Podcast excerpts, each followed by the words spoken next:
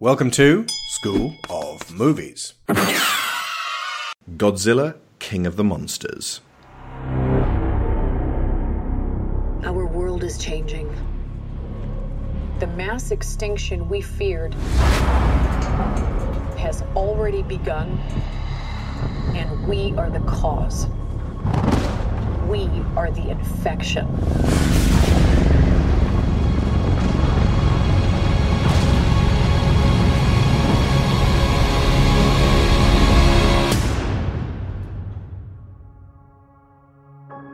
But like all living organisms, the Earth unleashed a fever to fight this infection. Its original and rightful rulers, the Titans. For thousands of years, these creatures have remained in hiding around the world. And unless all the Titans are found, our planet will perish, and so will we. They are the only guarantee that life will carry on.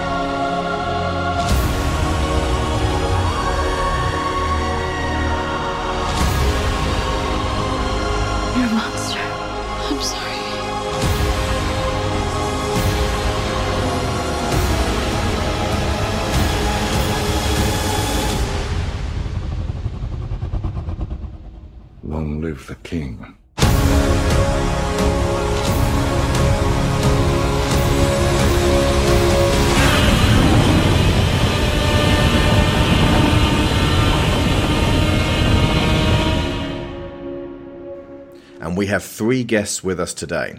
Bob Chipman, aka Movie Bob, of The Escapist and Geek.com, author of multiple videos on the Godzilla series under his Big Picture and Escape to the Movies labels. Hello, Bob. Hey, how's it going? It is great to have you on. Thank you very much. Brendan Foley of Cinapse, who wrote an article entitled Let's Get Weird How King of the Monsters Honors the Toho Legacy. Hello. Hello, Brendan, for the first time, I believe. Uh, yes, that's correct. Thank you. And Daniel Hoeppner of the Leftover Army Monsters podcast, every episode of which is kaiju related. Hello, Daniel. Thank you for having me. Also, for the first time. Now, if you've not seen this movie yet, keep listening. We are going to tell you what happens, but that won't spoil it. In fact, the insight and foreknowledge can only make it better. The only way you can spoil King of the Monsters for yourself is to go in expecting it to be something that it's not trying to be at all. I was trying to work out what this would be. Perhaps a kind of a kaiju version of Inception, taking itself supremely seriously and being very, very overtly clever so that it makes you feel clever for watching it and being able to keep a pace with it and it being very grown up in its grown up cleverness. Honestly, I had a hard time trying to pin down what the majority of critical reviewers wanted. But it wasn't this, clearly, and I include here some of my favourite, most trusted and respected film commentators. Even Mark Kermode decried this thing. The worst thing about it is that I really like Godzilla, which I know divided some people. This is the the, the, the Gareth Edwards novel, Yeah, Godzilla, I- I not like the that, Shiro Honda. yeah. And there were moments of real spectacular visual beauty in Godzilla, particularly the Halo jump sequence. Um, this film is ugly and messy and noisy and headachy. Bob is on the show for a very good reason. He is a tough man to actively delight. I have seen him review movies that thrilled Sharon and I to our core and say they were fine. It's fine. Two and a half stars, recommended with reservations. A movie has to be pretty special, in other words, to excite him, and he's pretty accomplished at saying something is good without resorting to extreme evangelizing. But on the morning I book my tickets for King of the Monsters, I check Rotten Tomatoes and find it has thudded into the low 40s on the freshness scale. A cursory glance at the review window boxes suggests that this is a dull, ugly, stupid movie. One surly chap says it was following the Transformers model. This did not bode well, and I could preemptively feel my day being wasted in a slog with rather more upskirt shots than I had expected. Then I check out Bob's review, knowing he's partial to a kaiju or two, and he had a lot to say about Gareth Edwards' Godzilla 2014, a movie that garnered the same 75% average as Kong Skull Island, and which most of the negative reviews of King of the Monsters that I've read seem to be pointing at as how you in fact do kaiju for Americans. And I recall at this point Bob being kind of meh about the Edwards version. I did not really care for the new Godzilla. I didn't hate it. I didn't even really dislike it. It just didn't do it for me. I see what they were going for. I respect it. I don't really think they got there. Solid third act, though, for the most part, but the movie just doesn't hang together for me. So surely this is going to be more scathing, further proof that Westerners just don't know how to bring this massive lizard to awe inspiring life. Only then do I find that Bob is bouncing off the walls like a child giddy on pop rocks and cola. And now King of the Monsters is. Holy shit, guys! This movie is so goddamn good. It's awesome! So awesome! Ah, it's so awesome! So awesome! Yeah! I don't. I haven't got the words. I just want to make like animal noises or something. It's so good. F- just see it. Ah, it doesn't need a review. It just needs to be seen. Yeah. so.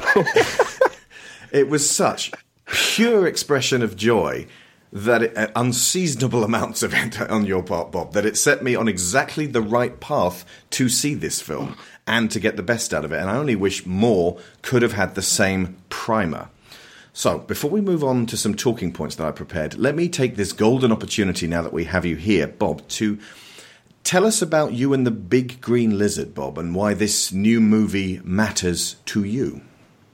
I mean, I I, I, really like Godzilla movies. I uh, watch them all the time. I, I you know I I think like a lot of people, I watched them all the time as a kid. Uh, you know, growing up, I just had a lot of fun with them. Uh, I'm, I'm just really entertained by them. Uh, I I don't know. There's like a more complicated story with than that. I don't have some kind of like personal relationship with with the material. Like no no significant like person in my life ever you know like sat me down and said, "Hey, we're gonna watch Gods." Like I don't have some kind of uh like specific connection with it there. It's uh, it's just that something that I always really enjoyed and was really into, and uh, I think. Uh, you know, I th- I think it, just it just fit, you know, and and it was it was just awesome, and uh, it's I, I think especially as a kid the fact that it's a, a movie that a series of films that you can watch that you like, and they work really well for kids, and also that there's a lot of them. You know, so that it's not just that you watch one and say, "Oh yeah, hey, this is cool." I wish that there were like you know seven or eight of these, you know, odd, obscure things. Then it's like, oh no, actually, there's like twenty of these. Hmm.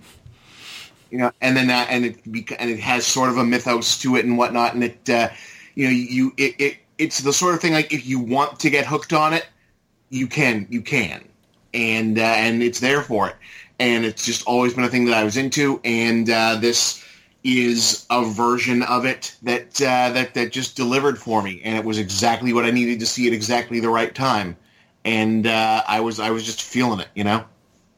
I do know, uh, and I've never been able to gel particularly with uh, the uh, the old Godzilla movies. I didn't grow up with them. I think you said in one of the many videos that unless you see, like, no, very few adults decide I'm going to get into Godzilla now and start watching the old Japanese films and just take them on board with you know like uh, like like totally taking them for what they are. It's it's it's a rarity. So I didn't grow up with them, and we did a, a Godzilla series last year where we compared the 54 one, the 98 one, and the uh, uh, 2014 one.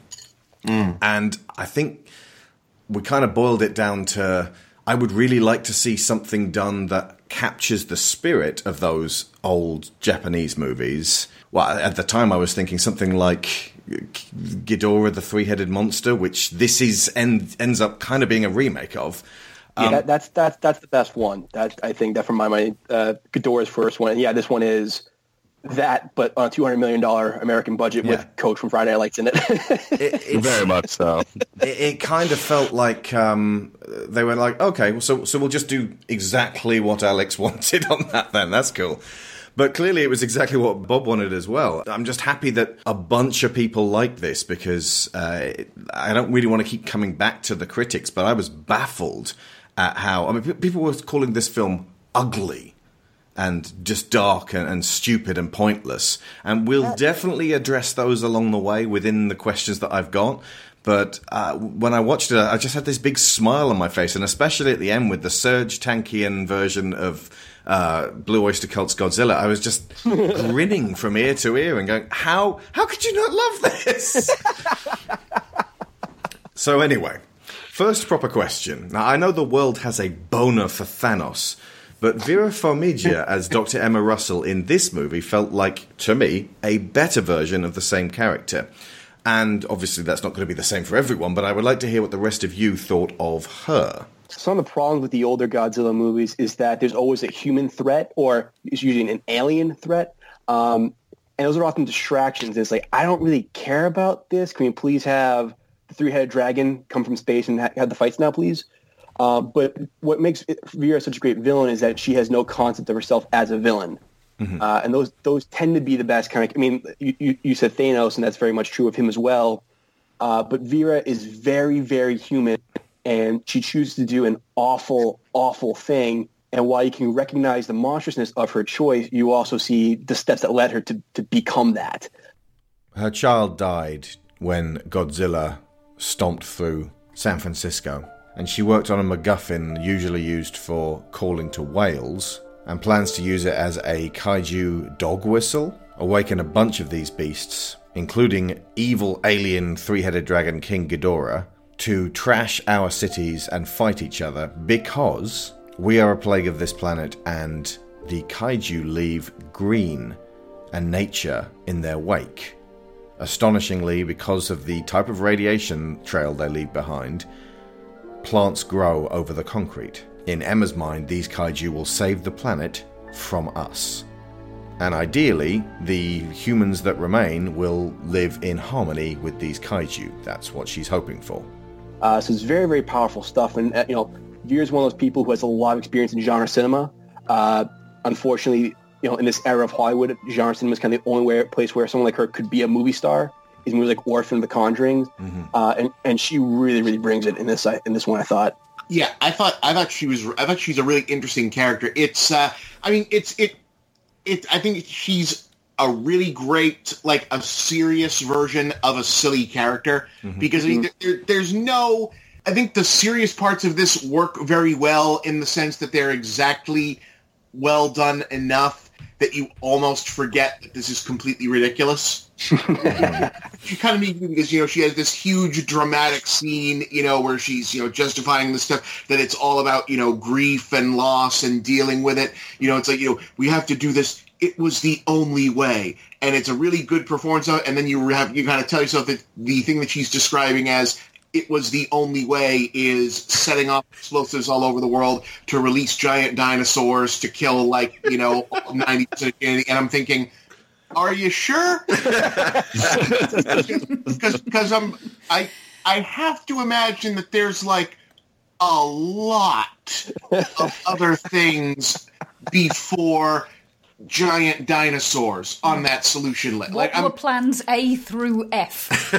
yeah, yeah, I, I can't I can't imagine that that, that, that, that like it it only it seems like it hasn't been that long since 2014 that you hmm. went through every single solution before giant dinosaur.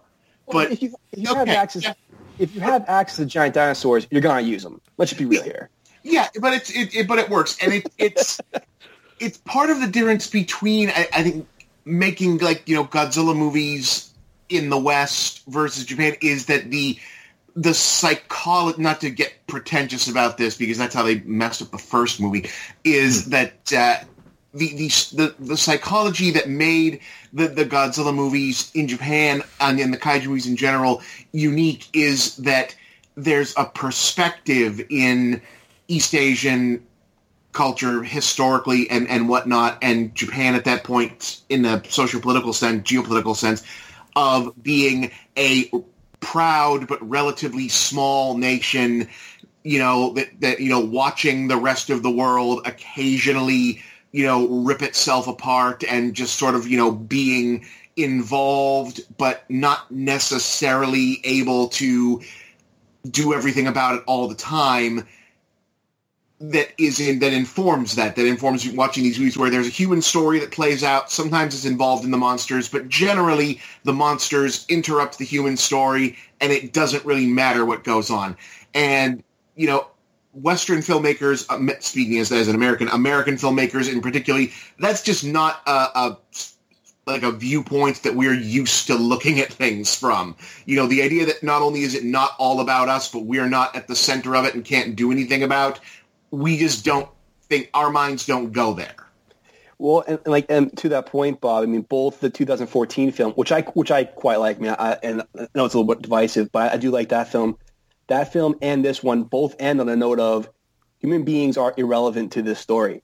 We may, may, may be able to point Godzilla where we want him to be, but it's not our fight. We have no control over it, um, and that's a that's a disquieting idea. You know, we're used to the to the to the movie where you know, the, you know Tony Stark grabbed the Infinity Gauntlet. You know, that, that that's what we want. We want our big heroic beats where the human char- where the human characters, or you know, the usually the white American characters, seizes control and puts things back back to rights. That's not these movies. That's not that's never been Godzilla at all.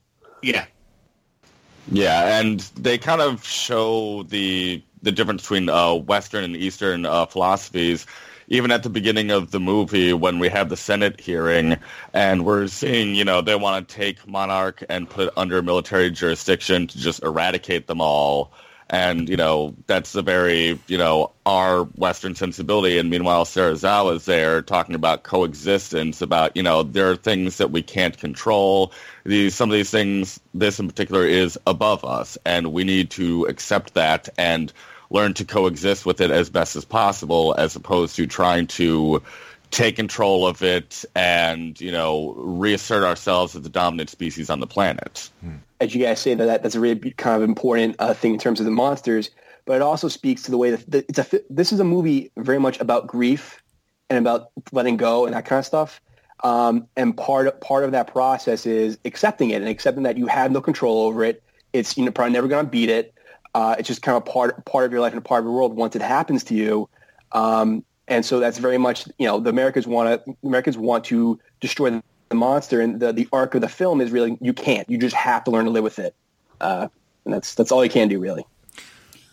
One element of her that I really appreciated was just building on what you said there, Brendan, about it being about grief. It would have Mm-hmm. been very easy and very obvious to make her obsession about revenge, about getting Yeah. revenge for the death of her child, particularly when you have a, a maternal relationship involved here. And I know there is a, an, an element of that with um, Andrew's father, but it would have been the the kind of if we'd seen this film 10 years ago that's what i would have expected her approach to be and the fact that it Mhm. was it, it's not a million miles from that but she shifted her obsession to the creatures themselves rather than getting vengeance on them but it's Right. it's a different take than you would normally see and i i actually think that was a really good way to go I, I do imagine there would there could be a version of this where the plot is she's trying to kill Godzilla, and the humans are trying to and the humans are trying to save Godzilla. Yeah, that would have been the easy way to go and to make her a complete villain in that sense.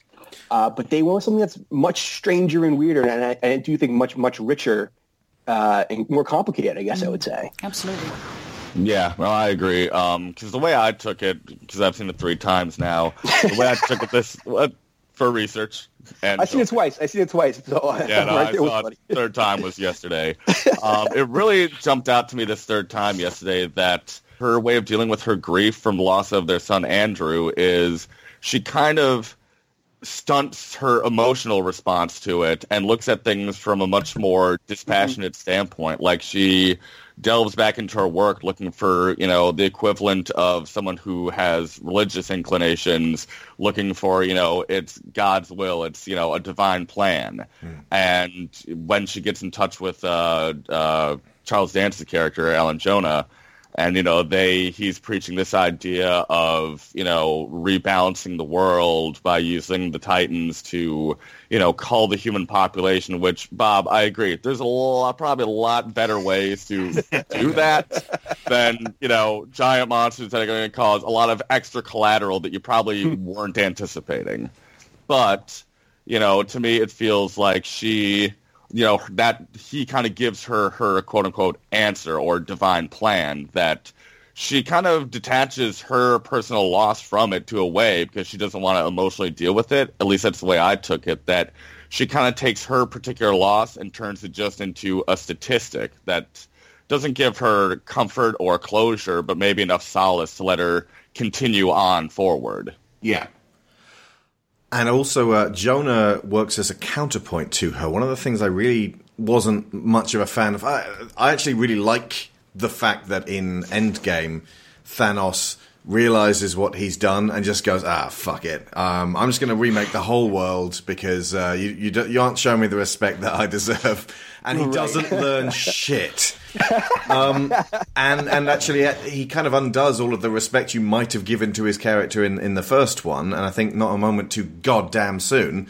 Hashtag Thanos was right. No, he fucking wasn't. um, uh, but specifically, Vera Farmiga's uh, Emma is so com- like she's Thanos the most like a good halfway through the film, and then Jonah turn well Jonah starts to really push her, and she's like, "Wow, you you really kind of just want all humans to die, don't you?" He's basically Ivo Shandor in Ghostbusters, deciding humanity is too sick to live, and that gives her a line to go. Actually, I don't really want to go that far. And then she has to make amends as a result of that. So she has, unlike Thanos, a a "What have I done?" moment. The, Yeah. the line is something that means that rather than a group of good guys and a group of bad guys in this movie, Yeah. you have a, a range of characters who all sit on a spectrum of Yeah. how they feel about this situation as it's going on. And Yeah. seeing all of those interact is part of what makes it so engaging. And it's a very smart use of Ghidorah and the specific mythology around Ghidorah, um, which I, I remember when, when they announced they were doing this, I was like, are they going to keep that he's an alien? that's kind of like a bit much. Um, and I, I kind of thought they would like obliquely reference it, and they don't. They go all in on Ghidorah is an alien. Uh, but it's cool. It, it's it, it's a, it's smart to, to to use it that way because you can make the argument that Titans are you know, there's, there's a philosophical, it's a horrifying ph- philosophy, but there's an under, you know, can understand the idea of the Titans were here first. It's their world. You know, we're just living on it. But by having Ghidorah be an outside alien element, it, it creates a, a, a, a very, very kind of unifying thing of we need to expel this threat that's, that's going to mm-hmm. remake the world into this horrible nightmare thing.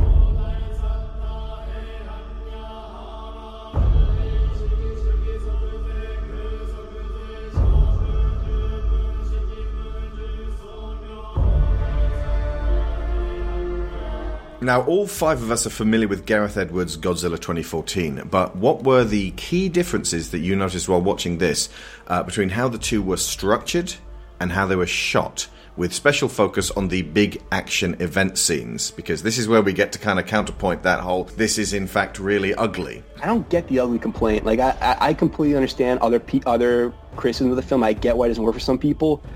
I think it's beautiful. I think Dougherty just shot the absolute hell out of this film. Uh, and the images he came up with, you know, specifically around Mothra and around Ghidorah, you know, Ghidorah's head in the clouds. It's it's like a living dream of a kaiju film. I mean, I, I yeah. So I'm all aboard on that stuff at least. especially in terms of the action sequences in the movie, the difference of how it was shot and structured is that in 2014 you'd start seeing, you know, kaiju stuff going on, and then you'd either just cut away from it to human stuff that's maybe relevant or adjacent to it, or you would pan down to them and focus on them.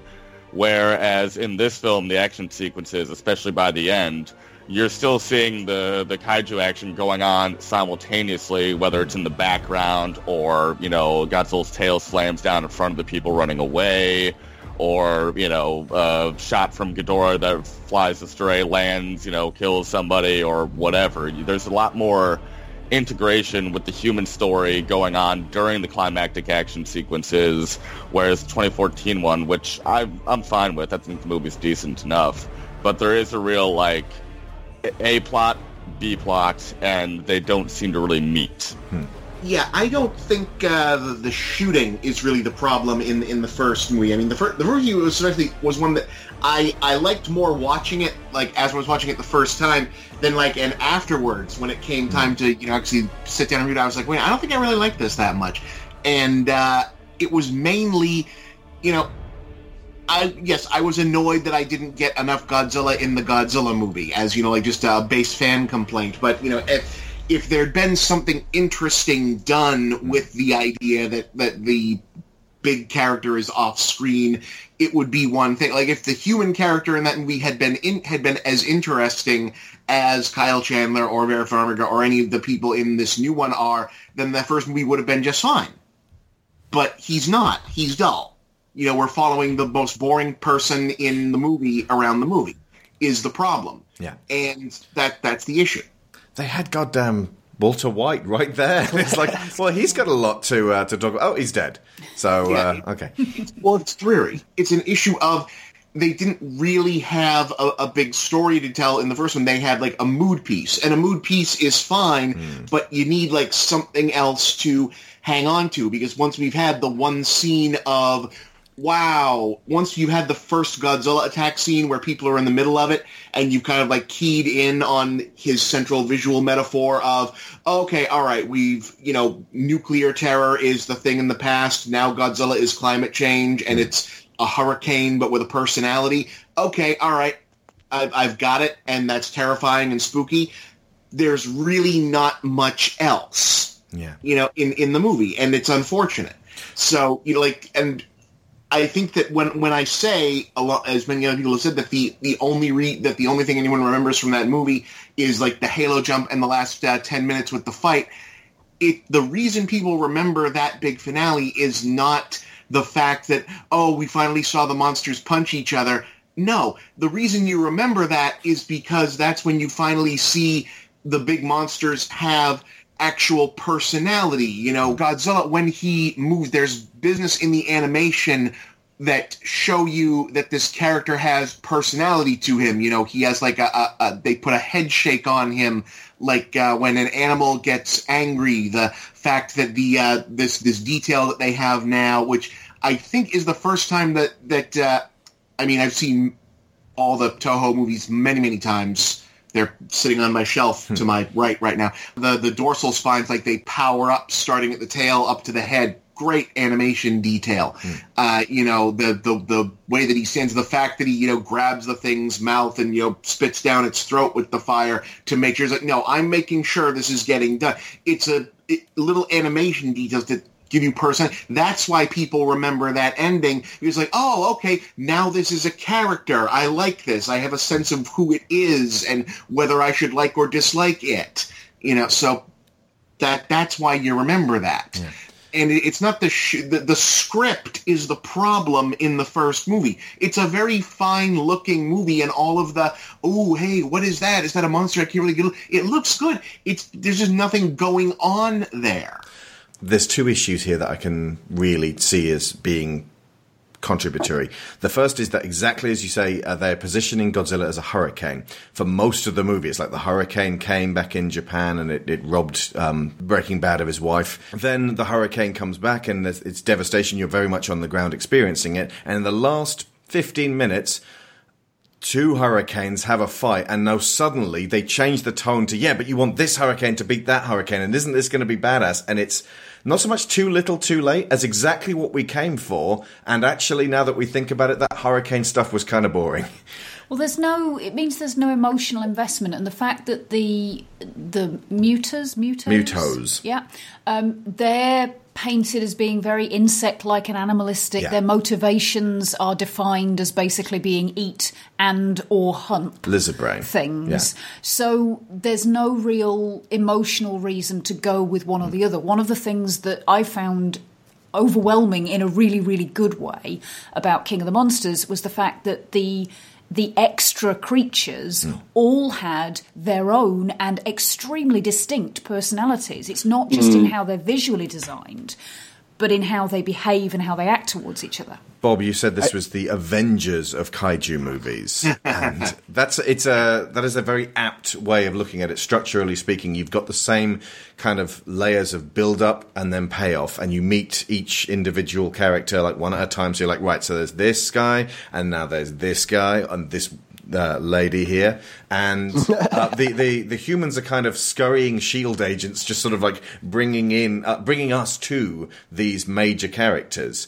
And I, I was saying on the Kong show, how can we possibly engage with films where the major characters that we actually want to see can't talk and don't really feel in particular about anything? But they managed it because of the whole Greek chorus that we had around us there's a sense of the sort of the special and the unveiling and permeating every fiber of this film seems to be that everyone involved seems to love kaiju movies. They're like, like well, let's do this and do it really well, as opposed to ah, I'm embarrassed about this. I just, I just kind of want to like here's a he's a hurricane. Let's make this very cerebral. So it's kind of like a hurricane. Do you see? Do you see what we're doing with the the subtext here? Yeah, we see what you're doing. It's just not interesting. And would someone please turn the goddamn lights on? I can't see shit.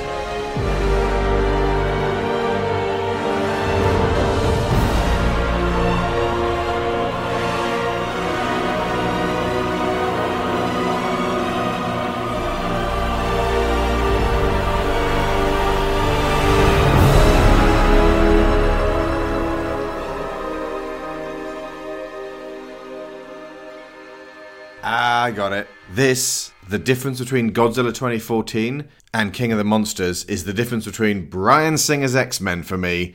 This is set in the real world. Take me seriously. Auschwitz. What do you want? Yellow spandex? Only imagine there's no Hugh Jackman at all, and they kill their Magneto almost immediately. And you're basically following Cyclops through the whole movie. Ugh. So yeah, the difference between that and Joss Whedon's Avengers with I guess what would Skull Island be? All style, no real substance, but a great thrill ride along the way. Um, Blade. In terms of like the the differences in, in like approach to the visuals of the film, Gareth Edwards, you know, whatever you think about his overall films, he's very very good at scale. yeah. Monsters, Godzilla, Rogue One. Yeah, he's very good at putting you like on, on, the ground. Yeah, exactly, exactly, exactly. Um, and so what I think Dougherty does very well in this film is he continues that sort of sense of scale. So he, he, he gives you, he's able to kind of viscerally show you what it's like to be on the ground when this is happening. But he's also willing to take the God's eye view of the film, which gives you, which pulls the camera back so you can actually see the big kaiju action. So it's like he gives you both the, you know, there's a, there's an amazing shot when they're in Fenway Park and God, you know, Godzilla and Ghidorah like first meet and you just see their tail like slamming down. It's overwhelming but then the camera will back up and allow you to see uh, them having this amazing fight scene. And so you get kind of the best of both worlds. You get the awe-inspiring, overwhelming sense of what it would be like to be there, and you also get, like, like Bob was talking about, the cool character animation of, you know, Godzilla gets kind of beat up and he gets kind of razzled, and Ghidorah's, you know, Ghidorah starts to you know get himself all worked up, and the heads are kind of interacting with each other. So I, I think it, it strikes a very strong balance between awe and entertainment. Hmm. Yeah, the characterization, both for the human characters and the kaiju in this, is very much one of the big striking differences for me. Is that, you know, as we are talking about Aaron Taylor Johnson, in the last one is your definition of Johnny Template soldier, which you know, just boring, not really have a lot of personality, and just you know, he didn't even really have a lot of agency, and just kind of walked through the movie slowly and let it kind of take him wherever he's supposed to be for continuing to be in the movie. But in this movie, you know, the characters, the humans have a lot more agency. They're actually trying to figure stuff out and get ahead of a situation as opposed to just kind of following the trail. And then, yeah, the kaiju are much more, uh, have a lot more personality to them. Godzilla has a lot more of kind of attitude and there's sometimes even a little bit of just kind of a harumph to him that I yeah. get of just like uh what like you know near the end of the fight he's like leaning up against a building to like prop himself up and he's just like uh Mondays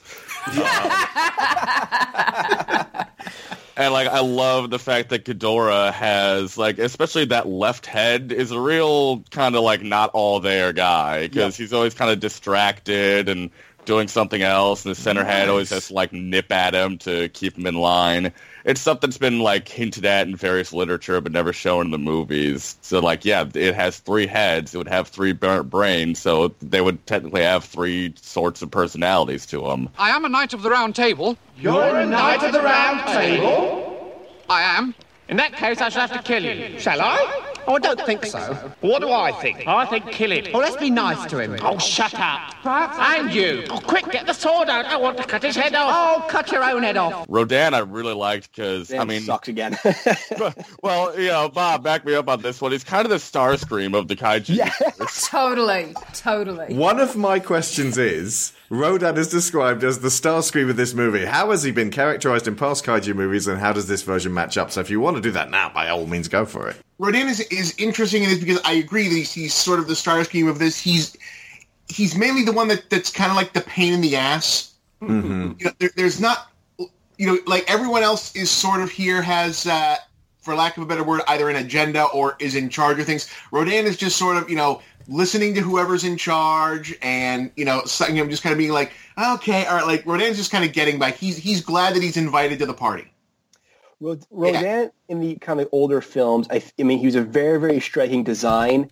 And it's, always the cool thing of when he rises and he bats his wings and like entire villages and cities get blown away. That's a really, really cool visual. Mm. But I feel like Bob's seen more of these movies than I have. But from my experience of them, I feel like the design of Rodan, in fact, it's you know it's a flying dragon dinosaur, um, limits what it can do in like the various kind of kaiju fights. So he's always mm. been kind of a, the the you know he's very much the fourth fourth of four uh, yeah. of, the, of that lineup. So what I thought they did really cool is this is is they finally made him as scary and amazing as a giant fire dragon dinosaur should be, but he still sucks compared to everybody else because everyone else is just that so much so much better. there are uh, there's a lot of like anecdotal like legendaries about why various creatures were like used more than once in the Godzilla movies and there's a, a running thing that Rodan got reused a lot partially because the suit stood up better than the rest of them. oh yeah, that's that's classic. That's why you never see Baragon around. that, a, lot of the like, uh, well, like Baragon gets reused a lot now because uh, part partly because he's just popular in Japan, but also because that suit got beat the the Baragon suit and the Varan suit both got beat to shit because uh, the deal that, that Toho had with Tsuburaya was that Tsuburaya could use and reuse some of the suits as like uh, foundation builds for Ultraman, and they used uh, Baragon and Varan a lot to, to, to be, like, be the foundation build for a lot of other monsters on Ultraman. So like those suits got destroyed a lot, which is why you didn't see Varan hardly at all and Baragon not much. But uh, whereas Anguirus and uh, Rodan apparently took a lot of uh, abuse and came out looking pretty good, so they were in a bunch of the movies. Mm. but uh, yeah, so does that Rodan- mean the actors had to keep climbing into these clammy, old, used costumes, soaked yep. with sweat? Yep.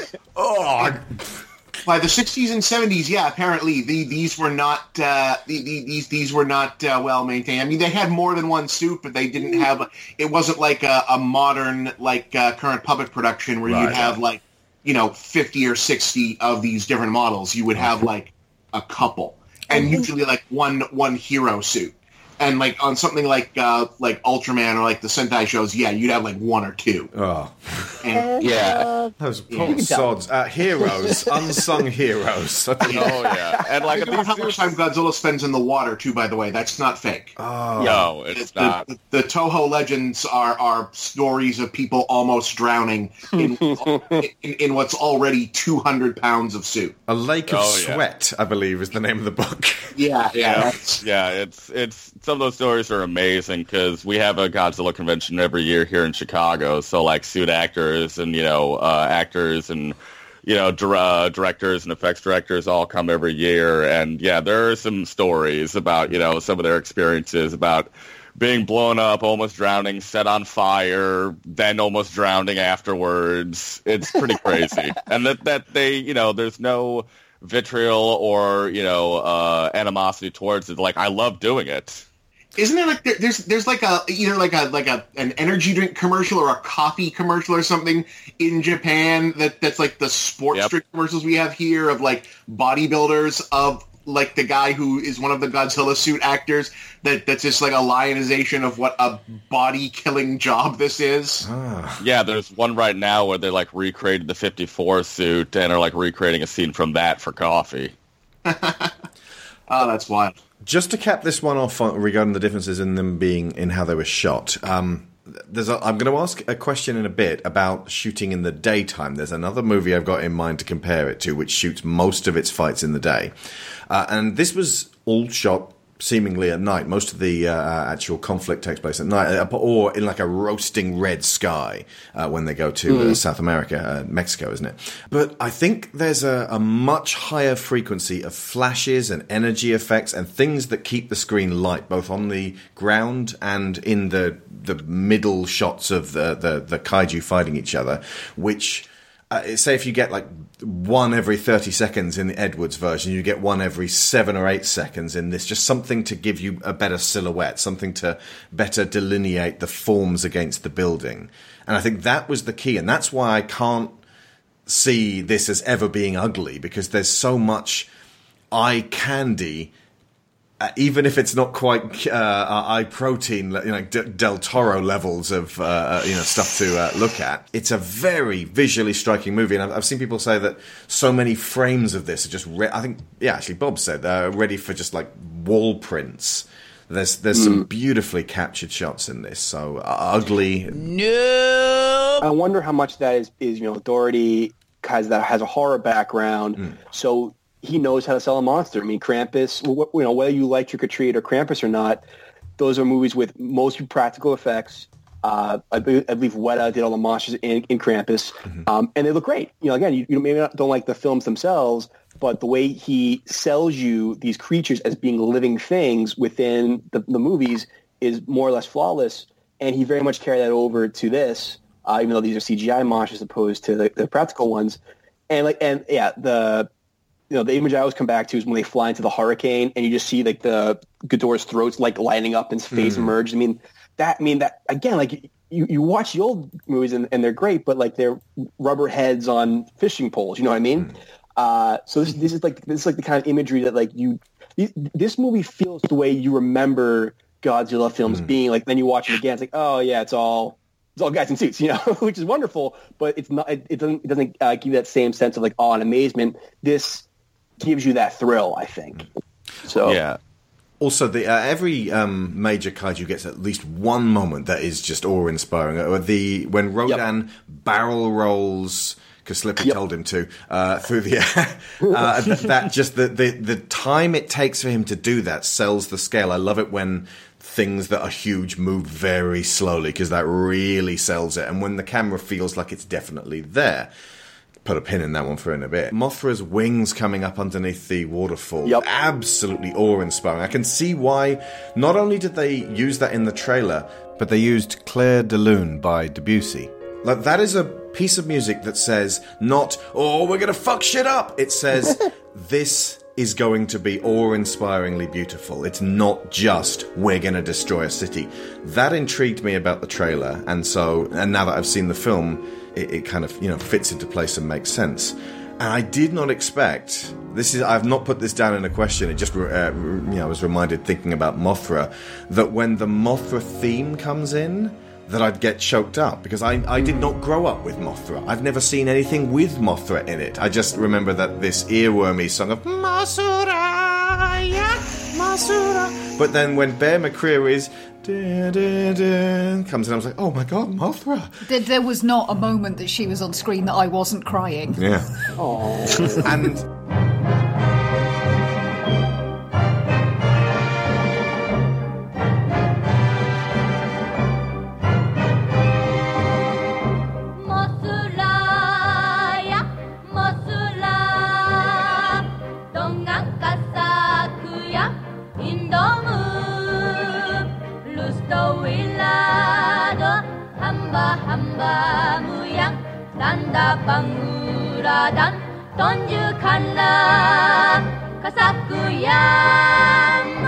Mosulaya,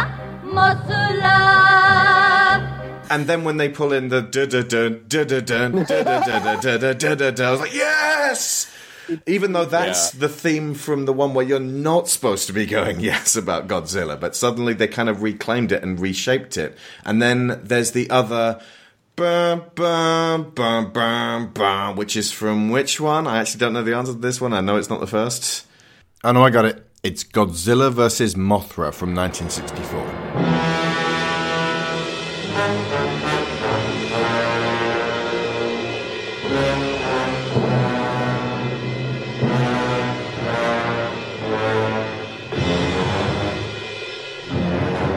that Bear McCreary just, so good. just did a, a fantastic job of just like getting you swept up in the music, and just like by the time it got to the third act, he just had a, a, a main line to my my heart and, and adrenaline glands at the same time, and then just finishing it off with that Serj Tankian uh, cover, amazing. Yeah, I agree. I think the Bear McCreary did an amazing job. Like the moth, the uh, reusing of the Mothra theme, Mm-hmm. my favorite version of the Mothra theme now ever. Uh, you know, the various versions of the Godzilla theme, and all the original score too is really, really good. Really good hints of even if we're not using uh, Fukube's original score, uh, we're you know paying homage to it in certain ways. Yeah. And like I love the putting the kind of uh, Samoan chanting or like a Haka into the new composition of the Godzilla theme. Yeah. Really kind of it gives a feel to you know when we explore the underwater kingdom from the primitive uh, Hollow Earth people about how they revered him and worshipped him. It is very much like this is our king and he is going to retake the throne for us all.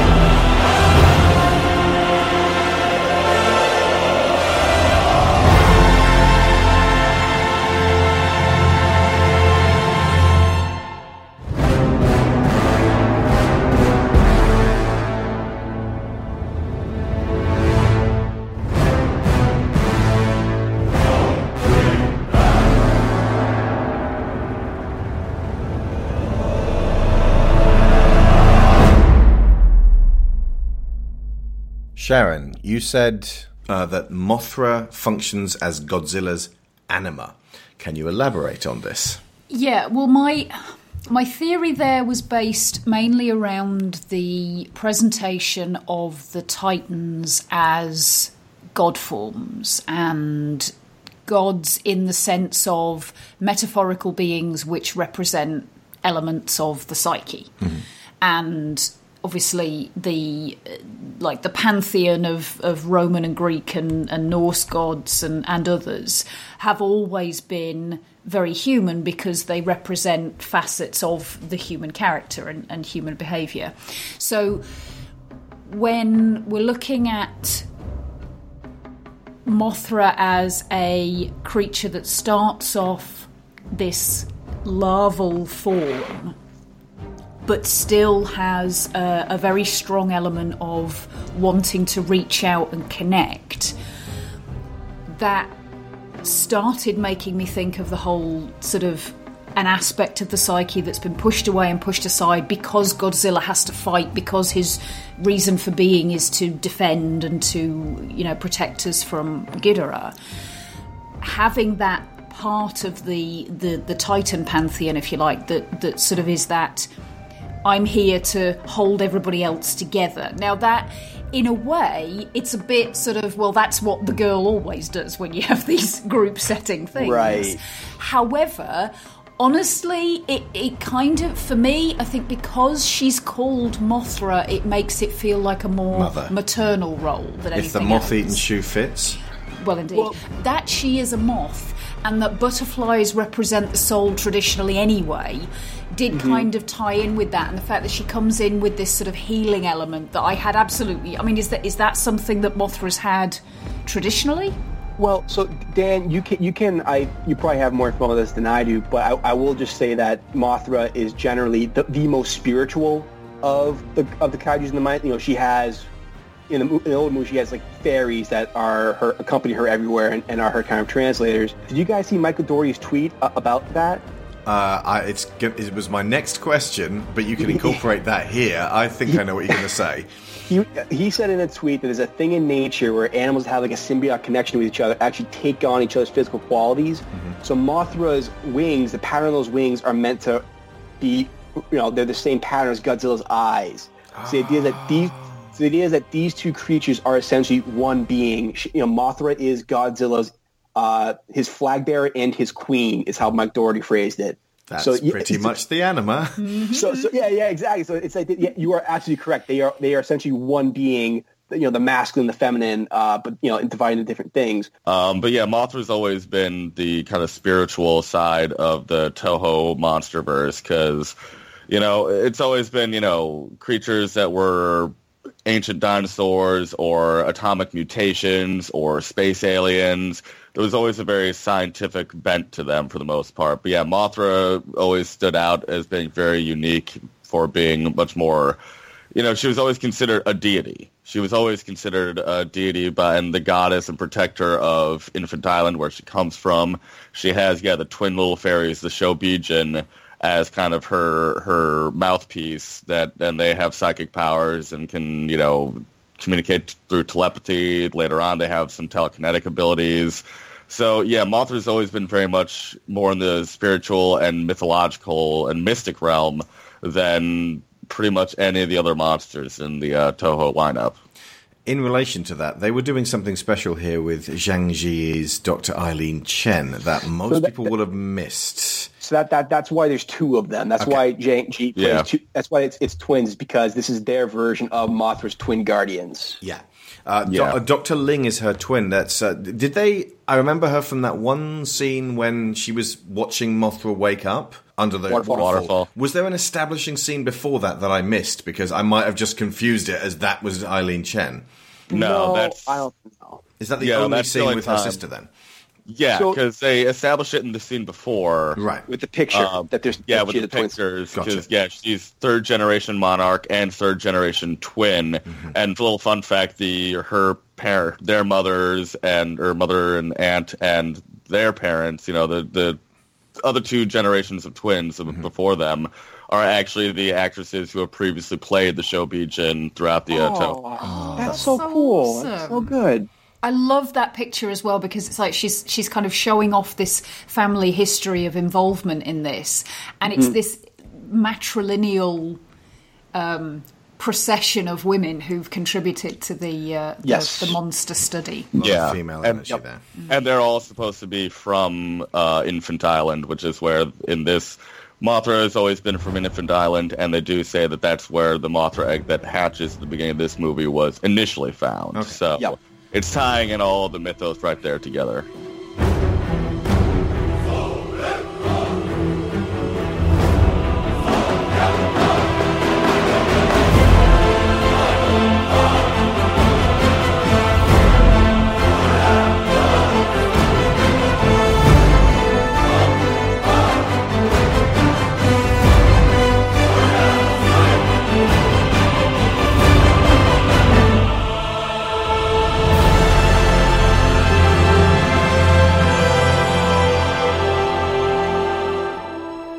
Got the distinct impression that Godzilla can be intentionally read as Jesus Christ himself in this film. Not just because of that memorable shot with the volcano and the great crucifix, but a much older, pre New Testament, multicultural, resurrecting deity on Earth kind of way. He's a mythical being, exponentially more powerful than humanity, who gets betrayed by mankind and murdered, then brought back to life assisted in this case by Monarch, who are effectively his disciples following him everywhere. It is a whisker away from Narnia's Aslan, only this sucker is nuclear. When Dr. Serizawa sacrifices himself to recharge the big guy, it is a hypnotic scene, and I was sharply emotionally engaged because it spoke to me of moving on past the fires of Hiroshima and Nagasaki that birthed Gojira. I saw one reviewer say that she was made deeply uncomfortable by this same bit, this same use of nuclear imagery in a positive context, considering his origin. Now, my response to that is firstly, if in 2076 the great grandchildren of Americans who lived through 9 11 are still hung up on those twin towers coming down and making movies about falling skyscrapers to confront these inherited memories, that is a deeply unhealthy mental state to maintain through the generations. And while the Japanese people laying to rest the ghosts of these attacks on their soil is not an American story to tell, the idea itself is not a negative one. It feels right to me, at least, that Ken Watanabe, a Japanese actor and character, be the one to recalibrate nuclear power from tragedy to hope. But long, long before this year's moment, way back in the original Gojira 1954, when the oxygen destroyer obliterates the beast and his Serizawa, there's a mournful sense of loss that transcends just the carnage in the city. We're sad that Godzilla's died. The duality of approach can't simply make him a one to one allegory. He's not just a bomb, and he never was. He's more powerful and a lot more versatile than that of an image. In fact, Godzilla is a very fluid character who has already been framed as so much more over the five decades since then. Kaiju experts, this is why we have you on here tonight. What else has he been able to be read as in the past, and why is this broad spectrum of applicable metaphors a good thing? Well, has anyone watched the cartoon Godzilla that Toei's been putting out the last few years? The anime one? Yeah, yeah, yeah. Yes. that says it all. Um, in those ones, I you know one of the things I really appreciate about King of the Monsters is those animes also very bluntly wrestle with the idea of Godzilla as God. Like that's it's very much a one to one thing, and I thought this film did a much much better version of that in terms of in, in, in through you know, Serizawa is capturing both the horror and the awe of a deity, uh, and you know whatever that might be for you.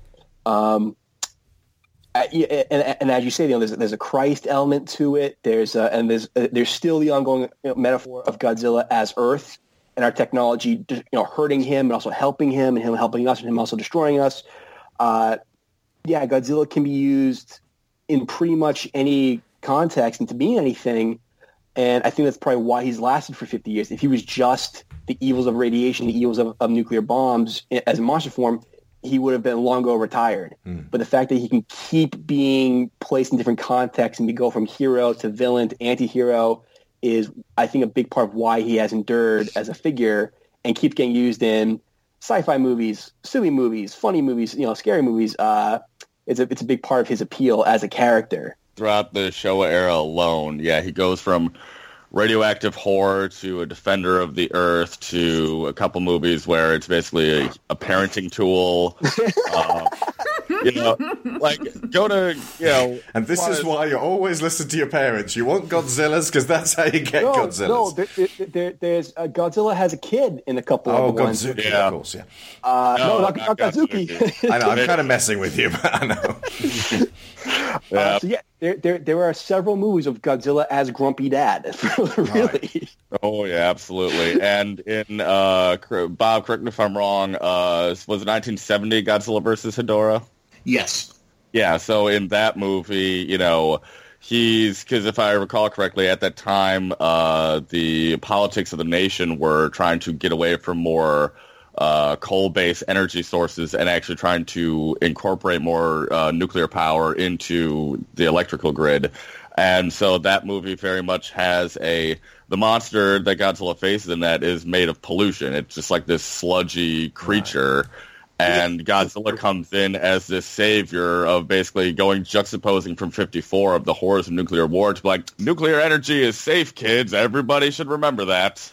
Yeah, that's that's one of one of the things about the Godzilla as like an, a nuclear metaphor thing is, you know, the, the, yeah, the fact that Godzilla is even like remotely the villain of the of of the franchise, especially in the originals, goes away immediately in the second movie. Like the in the second movie, immediately he's if not the hero, the solution to the one that's more of a problem.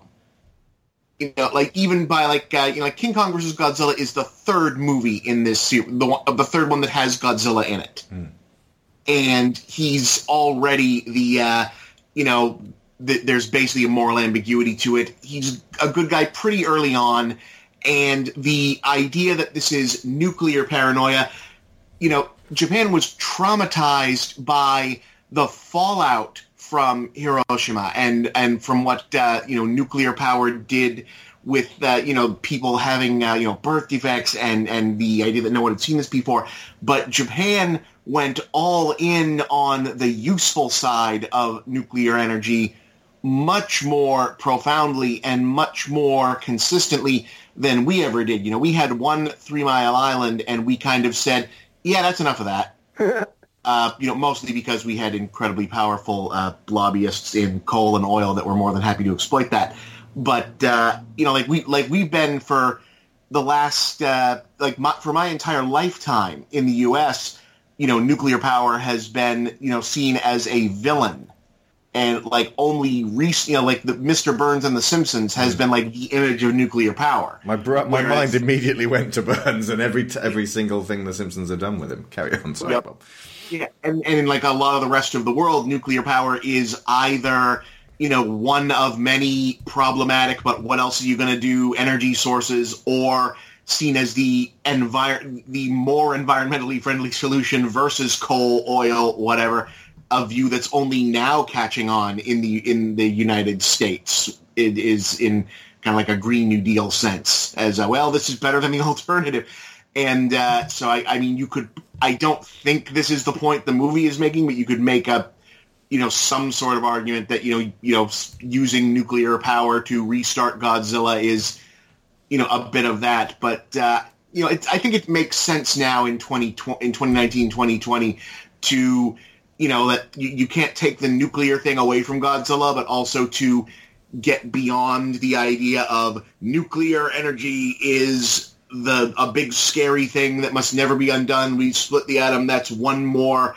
That's one step too far into playing with God. We've done so much scarier, you know, m- messing. We we have messed so much farther into God's domain at this point. Splitting the atom is nothing. Jesus. You know, like like we like we've got CRISPR now. That is nothing. Splitting the atom is is not a big deal anymore. So so like it make I'm for a while like uh, I was really I think like a decade ago you told me like no the premise of the new Godzilla movies is that Godzilla's always been here. You know, people used to worship him as a god. Like this is literally the Titans from Greek mythology, the pre the the base religion uh, wi- witch cult hypothesis stuff and that this is where the monsters are going to come from now, and nuclear power is just one more interruption in some stuff that's been going on between them forever, I would have said, "Oh no, come on, you're messing with the mythos." But like at this point, the nuclear thing is done, man. It it, it, it doesn't need to be that anymore. It, it, it's it's like still making it about uh, you know ether as a brand new thing, like uh, in the old pulp novels. If they were still doing that, It'd be like if Dracula was still just a metaphor for like encroaching Eastern Europeans into, into England. right? Yeah, It, it, it has to grow beyond that to be useful anymore. yeah. Absolutely. And I, and I do think they've settled into between Shin Godzilla, the, you know, this series, uh, the anime. Godzilla is environmental, put you know, backlash to our messing with that kind. Like that's kind of the overarching metaphor that he serves now. And what we're seeing in these movies is toggling between uh, how you know how we deal with that, how we react to that. So the idea in this film that uh, you know, our great sin against nature and against God, you know, the, creation, you know, the splitting of the atom, the creation of the atomic bomb becomes a weapon that we use to, you know, reestablish equilibrium is, I think, a very, very powerful idea. And, you know, especially as we're getting into an era in which we're to have to start using the craziest technology we have to try and fix some of the stuff we've broken. Uh, I, I think that that signifies, you know, a change in our perspective on that kind of stuff. Yeah, God, Godzilla as geoengineering is. Yeah, yeah, yeah. Yeah. You also said uh, you did a whole video on on the permutations of Godzilla, Bob. Uh, did you say he was America at some point? That like to Japan he represented America, or did I just imagine that? Uh, well, I, I, I didn't I didn't say it. I wouldn't I wouldn't take credit for that. There's been, and I I can't uh, cite it because this has been said in many different places. But that if you take as uh, if if you take it to the extreme that Godzilla in the original 1954 movie is not uh, because Toho was always very canny about saying no, God, God's you know the original Godzilla, the the giant monster that comes out of nowhere and, and destroys a Japanese city with nuclear power. This is not the United States. The dinosaur is not the United States. This is not. You can release the movie over in America. This is not. This is not a metaphor for the United States, and you know it. it we're this is not what we're doing. Uh, but if you if you take uh, you know specifically that Godzilla is not, you know, nuclear weapons are bad in general, but specifically a metaphor for the United States, and imagine that it stays that way, it's not unimaginable to extrapolate that he remains that way throughout the series, and if you want to, you can read it as a continuation of a Cold War issue because nuclear weapons didn't go away. It became an arms race hmm. between the United States, Russia, China, etc.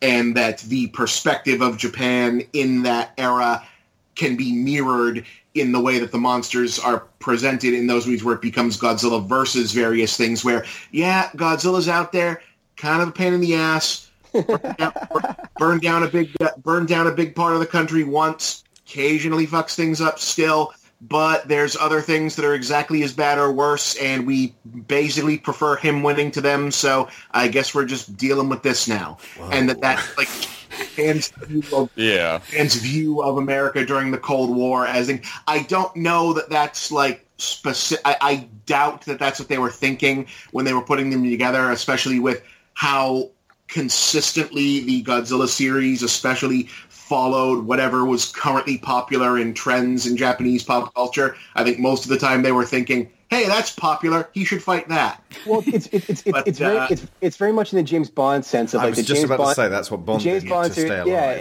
it's just kind of it's just Yeah. kind of a grab bag of like Star Wars is popular. He goes to space. Uh, Joel Silverman was popular. He fights drug dealers. But even even with that kind of whiplash between between subject matters, if you look at the James Bond series, there is uh, a coherent and evolving perspective on masculinity, colonialism, the role of, of uh, Western civilization in the rest of the world, and Godzilla the same way, which is that it, it is whatever's popular. It is whatever uh, they think is going to sell tickets to kids, but because it has that baseline of being born from nuclear, you know, from nuclear power, it has that consistent, uh, overarching metaphor. And sometimes they do get very, very blown with it. I, you know, I keep talking about Shin Godzilla, which is very much a movie about uh, the U.S. encroaching into Asian politics and, and trying to kind of control countries that are not the U.S. That, that's what that movie is bluntly about. Uh, So. Yeah, and you know the with the Cold War stuff, that they very much bring that into uh, Return of Godzilla or Godzilla 1985. There's a whole scene where the Japanese Prime Minister is meeting with a Russian and or Soviet Union and U.S. ambassadors, and they're wanting to drop a nuke on Godzilla to kill him on Japanese soil, and you know the Jap- you know there he is. It's literally the prime minister in the middle of the shot and the American ambassador on one side and the Soviet Union ambassador on the other side. Like you were saying, Bob, very much caught in the middle and just kind of being like, well, no, we're not okay with that. yeah, the the, the series after like '84, the uh, the the the Heisei series and everything after that, they were very much leaning, deliberately leaning into, like intending to make uh, to make metaphors, like Godzilla versus King Ghidorah in uh, I think that was '92. 91 91 they couldn't like th- that that took forever to even come out in the united states because they basically said yeah screw it. In in in, in this one the united states is the bad guys. They go back in time to try to stop japan from uh, having a good economy that's the yep. that's the movie screw it. We're just we're just gonna we're just leaning into it now. yeah, take that uh, take that diehard fear of Japanese uh, commercialism overtaking U.S. Uh, capitalism to the utmost extreme. Yeah. Our eco- our economy is briefly good. We're gonna have a big dick about this for uh, for a little while. This is not gonna backfire at all.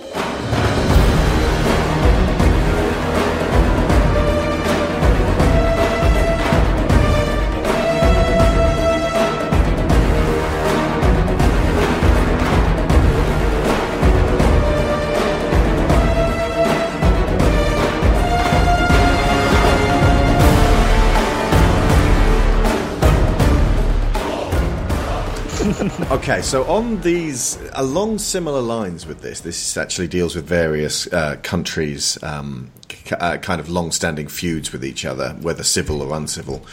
Uh, yesterday, I finally showed Sharon and Lyra Pacific Rim Uprising. Uh, boy, I, th- I, I, knew I knew that was the one. I Yeah. knew that was one. which is a film I saw in the cinema, and it was my my most hated film of last year. I'm not going to go into it too much. There were elements I haven't seen anyone else pick up on that seemed deliberately targeted to make it sell in China more than anywhere else, including the young adult cast who have no backstories because their sole task is to integrate into a fully unified monster fighting army. Then there's the elevating of its gorgeous new Chinese female hero, Jing Tian, who incidentally was also in Kong Skull Island, whilst at the same time literally murdering the tired looking Japanese Mako Mori, star of the original, to clear her out of the story. It is no secret that there's been animosity between the two nations of Japan and China throughout history, and this felt unpleasant to witness. This could all just be my inference, but if it if it if no one thought of this while they were going along, then they were being kind of clumsy.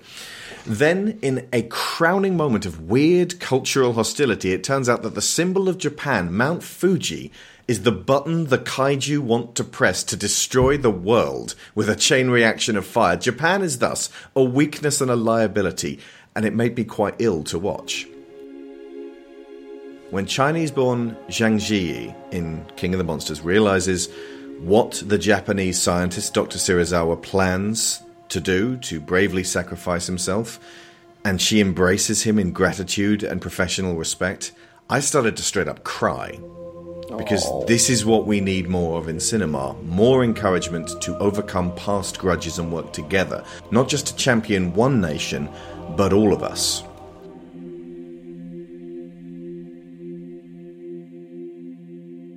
But this works for our purposes as a point of contrast. Assuming most of us have seen Pacific Rim Uprising, how does it differ stylistically from King of the Monsters? Because I've seen so many reviewers say, why don't they just do it in the daytime? Well, it looks like shit in the day. okay. So why does it look like shit in the day? Because I, I remember when Pacific Rim came out, uh, that, that was complaint about that one too, is that he shot most of the fight scenes in the dark, in the rain. Uh, and I mean, Pacific Rim is one of those beautiful films of the last 25 years, so it works out. But uh, Pacific Rim Uprising specifically seemed to be like, well, we're going to do it, but this time it's going to be set in the day, and it looked. I mean, I don't hate Pacific Rim Uprising. I think it's a kind of fun, fun-ish, like an, almost like an anime version of Pacific Rim, but it looks like a cartoon. Like it looks like like a like a living cartoon, and there's no, there's no weight to the to the to the Jaegers. There's no weight to the kaiju's. It's just pixel smashing into each other for however long those fight scenes go for. Doing it in the rain, a you know, and in the dark, a it, you know it saves you money, Uh, it gives you kind of a texture to kind of bounce off of to make the skin look more real, and it provides a sense of weight and atmosphere to the skin and to the scales and that kind of stuff. So it just looks better. And I'm like, like, ev- ev- everyone complains about this stuff whenever they do it, but I think we can say after several films kind of going back and forth, they look better in the rain and the dark. They just do. I would personally make more of a comparison between King of the Monsters and the original Pacific Rim, to be quite honest with you. Not Yeah. just to do with the visuals. The, there are stylistic choices in King of the Monsters, such as the, the and, and I know this kind of comes from the original Godzilla, so it's kind of a bit of a circular argument, but the, the blue fire, there's a lot to connect the kaiju in King of the Monsters with the kaiju in Pacific Rim. And one really weird idea I got about halfway through was it feels like this is some kind of parallel universe to Pacific Rim where um, in Pacific Rim our pet kaiju, the kaiju of Earth, We're their pets. Never, yeah, sorry, wrong way around. Um, but but basically, something was missed, and they never woke up. So the alien kaiju invaded us, and we ended up having to build things to fight them because we kaiju. didn't have Godzilla and Mothra and the others to come and defend us. But the way that uh, uh, Pacific Rim Uprising was shot, there's a very artificial sense to the camera, so it's it's rushing about the place with no Yay. feeling of weight. All the uh, uh, Jaegers, apart from the big blue, blue police bot at the beginning, which was The first sort of 15, 20 minutes or so, I found absolutely fine. I was really engaged. I was really enjoying it, and then it just dropped off a cliff. But okay, so the first one did what they did in the original Pacific Rim, which is it's so fucking massive it breaks the frame. You can't see all of it at once. But for the later fight scenes, it's just these giant transformers bouncing around each other, and the camera's from way up an aerial. Yeah, in King of Monsters, even even when the camera backs up to kind of give you the full scope of it, it's still moving like a physical camera. It's not it's not it's not swooping around. It's not going you know diving you know you know doing like the Matrix kind of style uh, swerves and jets in and out of legs and things like that. It is a locked camera, so it's almost like a hel- like you're watching from like a helicopter away from the fight. Uh, and that and I think that's important. I mean, I remember when Taika Waititi was doing Ragnarok, he was talking about doing special effects for the first time. Well, not first time, but the first of that scale. He said like his big rule was even when a, a sequence is all CGI, the camera moves like a camera because once you start going, you know, unchained with it, the, there's a disconnect there where the audience knows it's fake and doesn't feel any weight to what they're seeing anymore. The daytime shooting thing for Pacific Rim 2 is it's a you know I'm, I'm sure it's a stylistic choice, but that's also a China thing. Uh, it is uh, the the the uh, the China prefers Chinese audiences and thus uh, Chinese uh, producers generally prefer uh, CGI stuff to be daytime shooting as much as possible, very bright colors, very high contrast, partially because uh, a lot of theaters in China are, are like the big theaters are 3D and uh, post conversion 3D, and not every theater like kind of turns the bulb up all the way. So it uh, this, this is like a known thing. Right. So it's to compensate for the uh, the various w- filters they have to play it through. Yeah, I audi- also- audiences compla- tend to complain a lot in uh, in the, the Chinese like uh, box office reaction scene more so than here if movies are not in the daytime. Uh, big breakout. This this is partially seen as why Marvel and Pixar absolutely dominate China because they do almost everything in the daytime and it's lots of bright primary colors. Well, I also I also wonder if part of the re- reason why there's a very muted reaction to King of the Monsters is similar to uh, I remember when Solo came out last year, and whether you like the film or not, Bradford Young shot the hell out of it, but it's such a dark film, and they and so many theaters in America show movies dim. Yeah. So you so with Solo, like literally, people literally could not see it. So I remember I, I remember reading some of these reviews about Godzilla. I'm like, God, like I had you know I saw on IMAX. Like I had no problem seeing any of it. Like it, like it, you know it, it's clearly dark, but it didn't ha- it wasn't indecipherable. But I wonder if people are literally seeing on screens where you just can't see. You know the stuff that we're talking about. You know the the, the lights and that kind of. I wonder if the if the dim bulbs muted colors is resulting in it just looks like mush. I think there's some of that. I think I think some of it is people don't you know enjoy this particular version of shooting. I mean, you can shoot things like this in you know like daylight style animation, daylight shooting. Well, there's the host, but is there another film that does that that that and, and works. a bunch of Skull Island. Skull Island. Oh, Skull Island. Yeah, yeah, yeah. Sorry about that. Rampage was pretty excellent. I think Bob Yeah. quite liked Uh, that. I yeah. would, I would honestly say that I think the difference between you know the first Pacific Rim, Pacific Rim Uprising, and then Godzilla King of the Monsters comes down to a directorial thing. Uh, both Guillermo del Toro and uh, Michael Dougherty come from horror backgrounds to some extent, or they're big horror fans. So, like we were talking about earlier with how he shot uh, this movie and the effect of lighting and kind of you know having all these light effects that will strobe to give us nice, good silhouettes for everything. It's very much you know they have a directorial sense where they know how to film something in the dark give it weight and put the camera in the right place and then have subsequent lighting effects that strobe in and out or flash here and there that really give an extra weight and dimension to it and gives really good uh, imagery for it. So i think a lot of it also just comes down to directorial style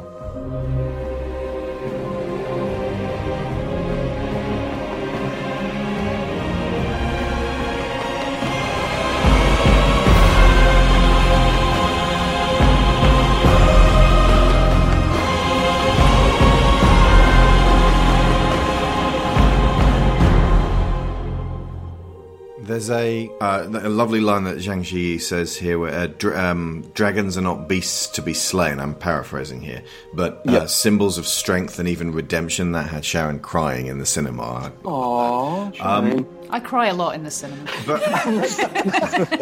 But she's you can interpret that as she's talking about the nuclear fire as well. She's talking about the bomb and uh, the the thing that he's about to then that Serizawa is about to take to Godzilla, and and you know there's this uh, idea that that thing that is disastrous to some in the past can be turned around and and actually lead to some good. Yeah. Well, just just to echo back to what we were talking about the the grander themes and the what Godzilla and his pals can represent the the bringing in of the environmental crisis and the whole climate change element.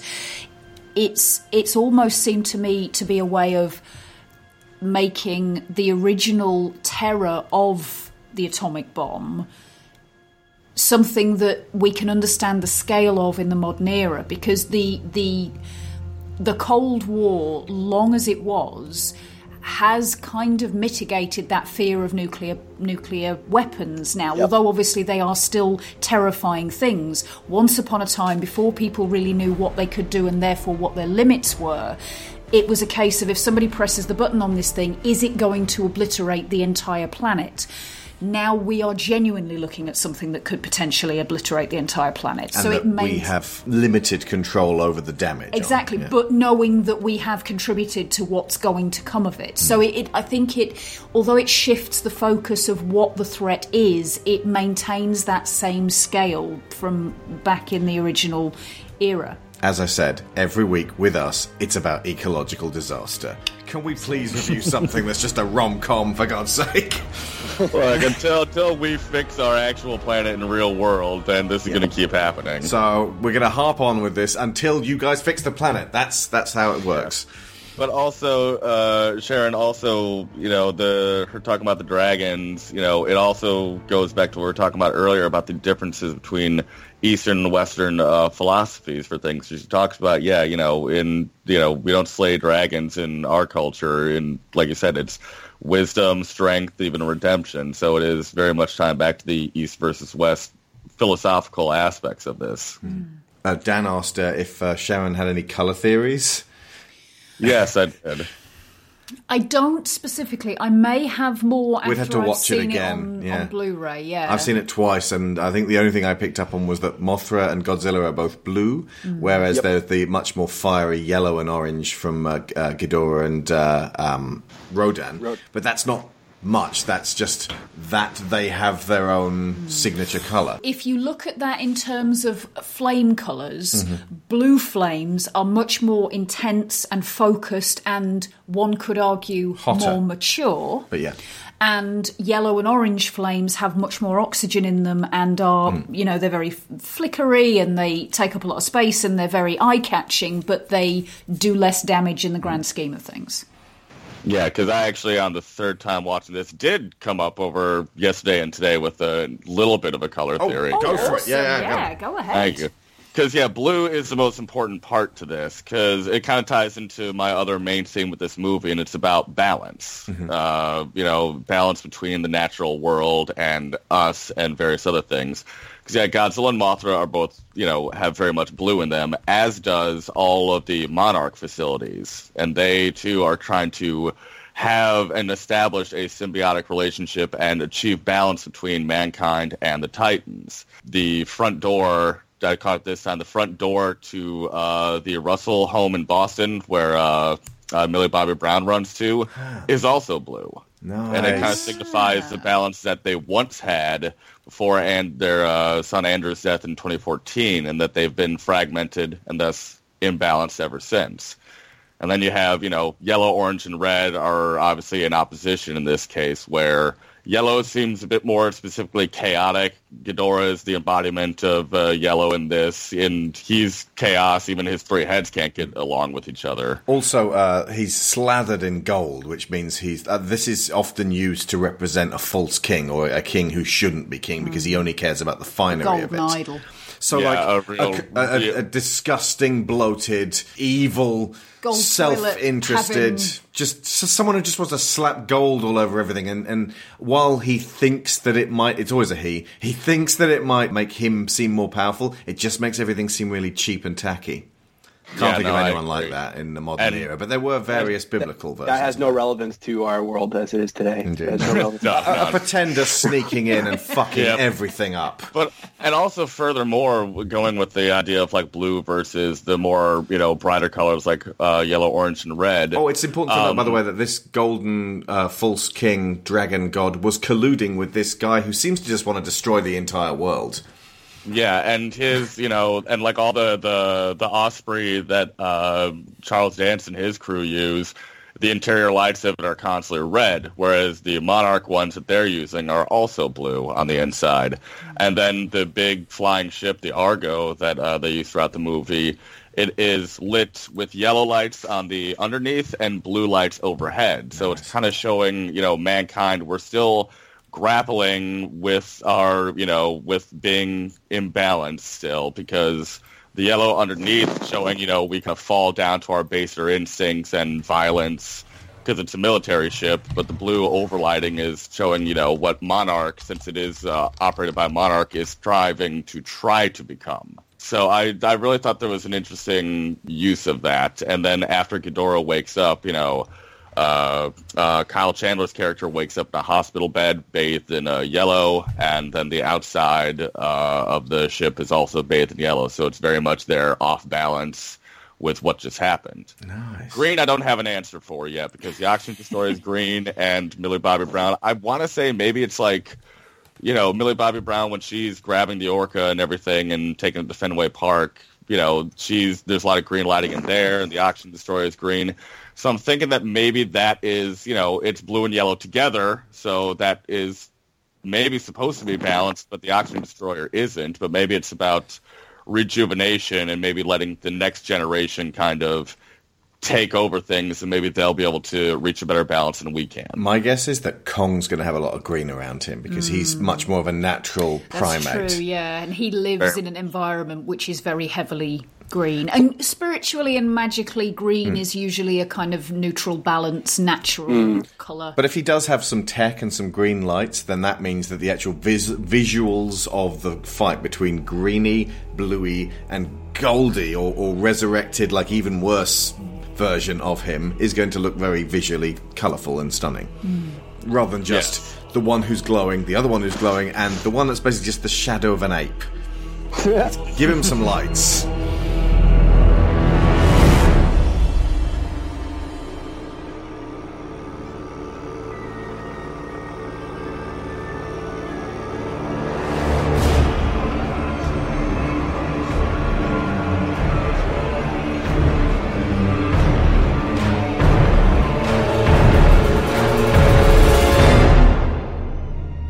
Was sad to see Dr. Vivian Graham, that Sally Hawkins, just get offed so quickly. And actually, in one of the this is one of the only weaknesses of the film. It happens so out of nowhere that you actually require that shot of Serizawa looking at the screen later to say she's definitely deceased. Yeah, I disengaged from that sequence to the point where when she died, I didn't realise what had happened. Hmm. I'm still. Did she get? Did she get struck by lightning? Did Ghidorah eat her? what seems to happen is Ghidorah like slams his mouth down onto the ice she was standing on, ripping away a chunk of the ice with her in it and just All right. chewing up the ice. There must have been. It's it, it's a very weird beat. Um, and I, I, they, they shot this film a while ago. They they had that Comic Con trailer like last year that had like the entire film done. Jeez. Uh, so I, I I wonder if they shot it like right before, right after Shape of Water. We're like, oh crap, we shouldn't have killed her off. Oh my mm. god. Yeah, uh, it's surreal. They didn't. I'm guess they didn't know what they had until they already did what they did. Because she's she's in Godzilla, right? She's in the 2014 one, I believe. Her and Ken Watanabe. yeah. But she's always very compassionate, and it's lovely seeing her on screen. So taking that away, I'm like, that was a nice element that you've just tossed in the trash. and it could it could it could have been a good reversal in the in the sense that both you know the, Ke- her and Ken Watanabe are the only two people who returned from 2014, and they both die. Yeah. So it could have been a good it could have been a good um, cutting you know ties with the past and, and kind of showing you know that we're off in new territory. But s- similar to when Bryan Cranston dies 40 minutes into 2014 Godzilla, Yeah. you as an audience are primed to know that person and to just kind of mentally follow them as as important as important. Mm. So when they die, it's like, wait, what? They can't be dead. You know what I mean? This ain't Game of Thrones where you're like suddenly, and, and Right, if it is, right, like right. Game of Thrones doesn't tend to kill people so quickly that you don't know what happened. It dwells. And it's, it's it's doubly weird because outside of Ken Watanabe's you know big sacrifice, no one else dies. Yeah. Not not not even like the the grunts that are kind of just kind of bouncing around through the whole movie, which is played by Ice Cube's son and uh, the original John Laurens from Hamilton. They're just in the entire movie, not not really doing anything, just kind of you know providing muscle and, and helping out, but. There's no can fodder characters in this film. There's no one that just. There's no. There are a whole uh, bunch of soldiers that get vaporized by King Ghidorah, who's like, "Oh, okay, so you've shot at me. That was cute. I'm just gonna." But the, That's the such an amazing scream. It, it is, but the, the disaster movie structure that kind of playing with is that you, you create a big ensemble full of characters and you pick them off like one by one or in groups. And this one film, pretty much everybody who's at the start makes it to, makes it to the finish line. Yeah, and it's definitely very weird. Like you'd why you'd want to have like the inverse order of the two deaths happen because you'd want Sally Hawkins' character to be there when Serizawa sacrifices himself because they're the two that we know have a long history because we've always seen them with each other. So it is kind of weird. You know, it's nice that uh, Zhang Ziyi's character is there to you know embrace him and everything. Alex, we were talking about the kind of metaphor behind that. Yeah, it ended up weirdly progressive because just because Paddington's mum wasn't there. Sally Hawkins is a brilliant actress, and she does a lot of you know. I don't, I can't imagine she gets paid a lot to be in movies from, from Mike Nichols or Guillermo del Toro. I'm happy she got the Godzilla paycheck for a month's worth of work and then got to go home. True. Um, also, Bradley Whitford as Dr. Rick Stanton. Uh, he helped everything because he managed to kind of like say big things with that kind of wry irony and a kind of, yeah, this is real. Monsters are real. Okay, I'm moving forward. Like he was the audience. He's the cynic heat sink. Yeah. He basically draws all the fire of everybody who sat there going, "Oh, come on, this couldn't possibly work." The Han. Solo, if you will. Yeah. But a desk jockey Han Solo. Yeah, yeah. I love that he's got a little mug that just says with a sticker on it, not yours. yeah. He's he's very much in his cabin in the woods wheelhouse. Mm. Yeah. Yeah. Sitting at sitting at a desk and kind of making you know snide commentary about the genre it created happening on screen behind him.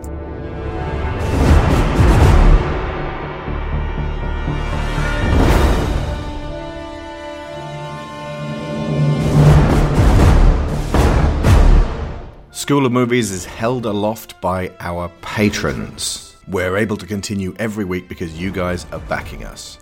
And everyone at our $15 tier gets a sponsorship credit every episode. So, a big thank you to Joel Robinson, Benjamin Biddle, Abel Savard, Michael Haskell, John Clayson, Tyler Long, Adam Kilmartin, Joe Gasiga, Greg Downing, Tim Rosinski, Christopher Wolfe, Kat Essman, Cassandra Newman, Timothy Green, Matthew A. Siebert, Joseph Gluck, Kevin Otero, Luke Hatfield, Nick Ald, Duran Barnett, Tom Painter, Finbar Nicole, Jameis Enright, Mark Lush, Dan Mayer, Joe Crow, Chris Finnick, Toby Jungius, Dave Hickman, Aaron Lecluse, Kieran Datchler, and Lorraine Chisholm.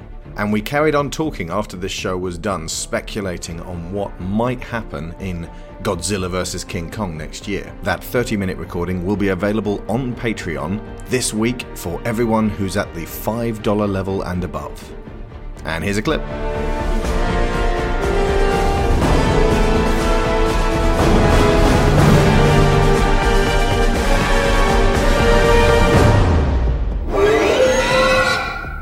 I really want King Kong vs. Godzilla to be set in a almost a completely different world than the one of these first two, which was you know which is our world but with a giant monster. in it. I want to see how does society reprogram itself now that this stuff is happening in it. You know, one thing about Pacific Rim is the way that Guillermo, you know, because Guillermo Toro is a genius, is that he, with his designs of the cities and and, and the world is how it would be built around giant monsters. I mean, they, they literally build the city on the bones of a giant monster in that film. Uh, it's genius.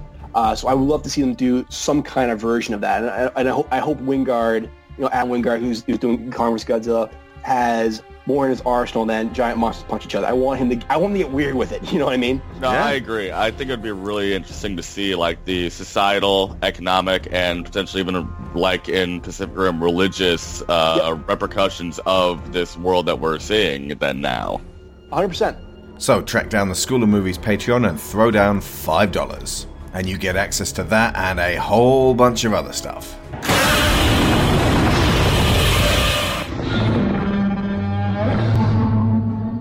Okay, so my last question, which should allow all of us to bring in whatever themes we have left. How does the film balance the grand perspective and a human story, small scale, at the same time?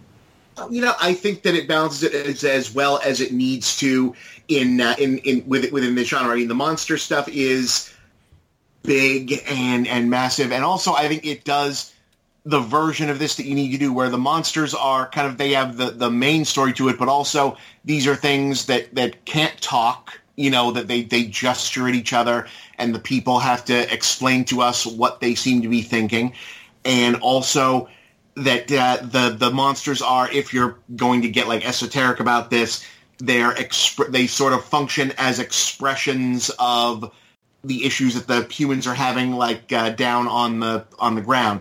So you know when uh, the the gods people do. are, yeah, yeah. So like when the people are insecure and having an issue. And, uh, and and not uh, not really connecting in full. Things are very chaotic, and then when they kind of get their stuff together, then Godzilla's together, and uh, you know I, I think that that gets it gets it uh, put together very well. It's I think it's an, it's a a good choice in in this one to make the uh, the the main person scientist guy. You know, he's like an, an, an animal behaviorist. It's probably the best shortcut to uh, to getting a sense of what's going on with these. Uh, I think the central family drama business works very well because it's a uh, kind of a, a subtle metaphor or a you know parallel that carries through to all of the characters without necessarily doing like Son of Godzilla in this one. We have this kind of uh, this implied uh, symbiotic relationship with uh, Godzilla and Mothra as the king and queen of the monsters.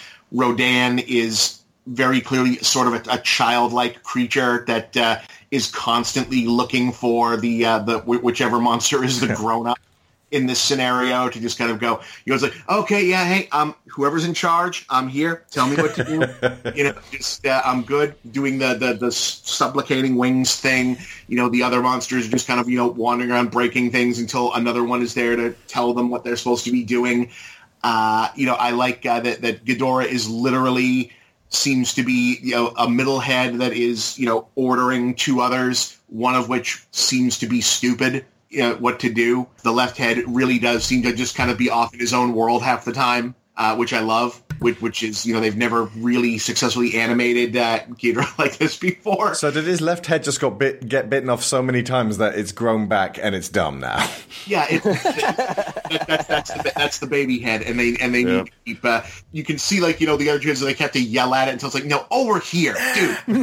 Yeah, he's real. He's real busy counting snowflakes in the meantime. yeah, it's a good, or, or, or you know, like the, the the the right one, you know, keep like like warns you to it's like uh, guys, guys over there. I think the other one's over here now. Yeah, you know, it's it's a it's really subtle animation, and I I think part of of uh, people in, in, not engaging with this and saying, you know, it's like, oh, this this is dumb, is because these things don't talk, they're not listening. Ah.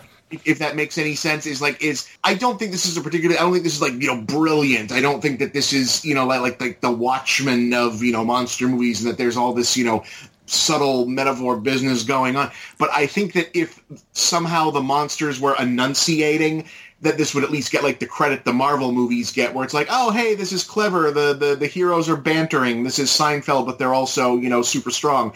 Uh, where here, I think a lot of people are missing how much character there is to these animal characters because they're not uh, talking to each other. Whereas if you actually you know give it a look, it's like, oh, okay, yeah, there's actually a lot of performance going on with these characters. With the you know, like you said, with that Godzilla, just seems so damn tired all the time. You know, they did the same thing with Kong in the other one, where they did. They just sort of seem just kind of. It's like, God damn, do I really have to do this? Yeah, they're both really put upon. Yeah, I guess I really just, I, I like that Godzilla like his his constant mood in this is you know just like I'm just gonna put as little effort as I can into smacking this thing down, and then I just really want to get back under the water. I'm because I'm done. I'm done. Are we done? Are we good? Fine. I'm going home. Shut up. You've just given me a great idea. Uh, Caesar in Planet of the Apes, George in Rampage. Can Kong be taught sign language? So that he basically, they, they have to talk to Kong in the next one, and he's just like signing at them, I can't do this. I hope so. He can even communicate with Godzilla and say things like, He's not happy with you. to the humans. I mean, that's that's that's a great way to bypass that. He's the translator yeah, for humans. and there's been like 50 years, so someone still on the islands talking to him and teaching him sign language. That could totally have happened. Yeah, that, that I could see. I I hope they do something very different with Kong because you know, like at this point, we've seen these things punch each other. Yeah. So like, I, I hope uh, you know, like, I'm. They did so much with King Kong, like making DIY weapons. I hope they give King Kong like really big guns or something. Oh my! I'm not. I'm not even joking. I've been saying this in multiple instances now. I really hope that the solution to King Kong, how they make this interesting, is that they have to like make a shotgun the size of a battleship or something. Or Godzilla climbs the Empire State Building and Kong comes in in a biplane. Yeah, yeah. Why not? And, okay, that's crazy, but I, I, I also think that yeah, they they've got to go somewhere more. I mean, aside from the fact that Kong is at a serious disadvantage against this enormous atomic breath blasting lizard, they've got to go, go outside the box they've created for themselves here. And they, they did leave it on that moment of, oh, I'm not sure. That whole, like, you know, he is king of the monsters and, like, you know, he's our ally. For now, question mark. You know, it's uh, it suggests that maybe uh, Godzilla might actually be the antagonist in the next one. That he'll get drunk on power. I, I think for me, what what I really respond to in this film, we, you know, we've touched on a lot about the different th- you know kind of metaphors and some, and kind of, and that kind of stuff going running through it. For me, it re- I, I think Dougherty's way into this story really was in, in the same way that in most horror film, you know, the monster is always represented something internal that needs that needs to be released, and in this case, the monsters are this family's grief. The monsters are this family has had a horrible loss and it's driven them apart, and they can't deal with it and so the monsters, rep, you know, it's not, it's not, not, not necessarily a one-to-one way, but the monsters embody all the emotions that they cannot express and, you know, finally exploding. And in the same way that when you watch a musical, the musical numbers are like when it becomes emotionally overwhelming and the characters can't express it, they, they burst in a song. In an action movie, when the characters, when the tension ratchets up too much and can't be expressed, it becomes an action sequence. And so with, th- with this film, I really do think that for all for you know, for, you know it says a lot about the about the natural world, about environmentalism, about human nature, and our response you know, to God and, the, and natural disasters. I think fundamentally this is a film about learning to live with the the horrible things that have happened to you and learning to make peace with it and trying to just continue onward beyond that. I think that that it's at absolute simplest, taking away all the crazy mythology and all the crazy world building and all the monsters, all that kind of stuff This is a film about the ways in which we hurt ourselves, hurt the ones we love, as we react to, tra- to tragedy, and then have to f- kind of find our way back to who we were and make peace with the things that happened to us. Uh, the comment I made on Twitter uh, that people seem to like is I said, this is the Babadook if the Babadook was the size of a skyscraper. nice. I think I saw that actually. Yeah, nice. Okay. More than anything on the human side, this seems to be about letting go of anger. So, much as you say, Emma and Mark and Madison are all in mourning over the loss of Andrew, and that leads Mark to shut himself away and lose himself in drink and depression off screen. This is all stuff that's happened before the movie. And that means he's abandoning his wife and remaining child. This is anger and blame that he must ultimately set down in order to move forwards. It's an overload of emotion but it causes Emma to hatch a plan that endangers the globe because she's so determined to intellectualize her raw pain and anger, so determined that she pushes in the other direction to potentially kill billions of Andrews. This is an unbalance she must also eventually set down in order to make amends with her own sacrifice when she gets that what have I done moment, when she gets to reconnect with her family and become the person that she was before she started down this very dark path of like only intellectualizing what it is and, and not thinking about the actual suffering as a result of her actions. But only Madison is able to act with the right ratio of brains and heart from the very beginning. She doesn't really have that much of an arc because she's on the ball already. It's a message that I can't get enough of seeing right now. Maybe we should listen to the kids. They seem to have things pretty sussed.